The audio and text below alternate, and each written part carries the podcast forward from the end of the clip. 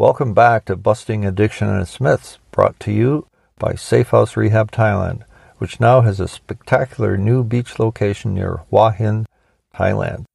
Our goal, from beginning to end, is to give you and your loved one the very best chance of a complete recovery. And to that end, you can't imagine a more serene yet astonishing setting than our location near the beach in Dolphin Bay. With the sea a short walk in front of us and the awesome Sam Roi Yot National Park mountains behind our facility, we offer the most peaceful sanctuary one could possibly imagine to begin the journey of complete recovery.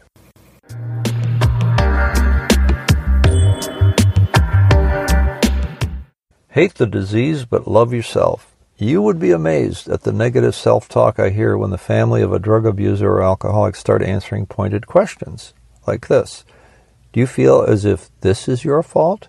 Most say that they feel at least partly to blame, the if only, which suggests that they believe that they had any control over the trajectory of the disease, that if they did something, they might have saved their precious son. Little did they know then that addiction is so slick, their son might have been a drug abuser for years before he could hide it no longer.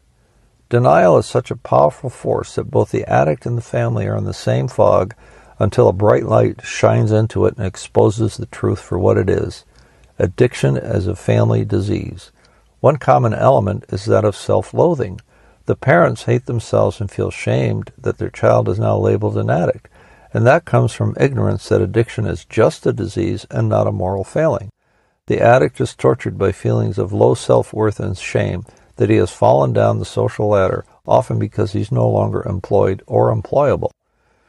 Friends his age now have a career and families going while he skulks about looking for his next hit.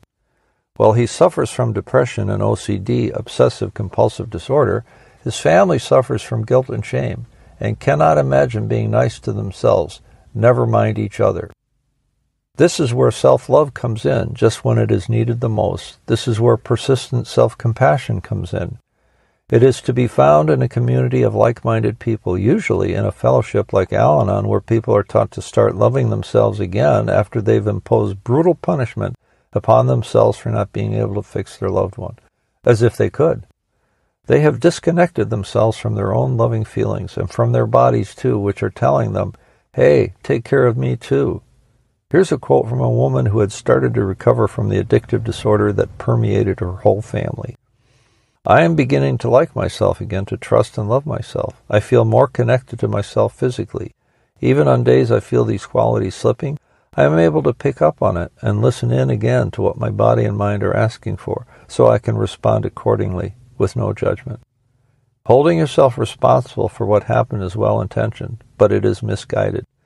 Alcoholism and drug addiction will have their way with your loved one until you detach yourself from blame and get the help both you and your loved one deserve so that you can learn to love yourselves again.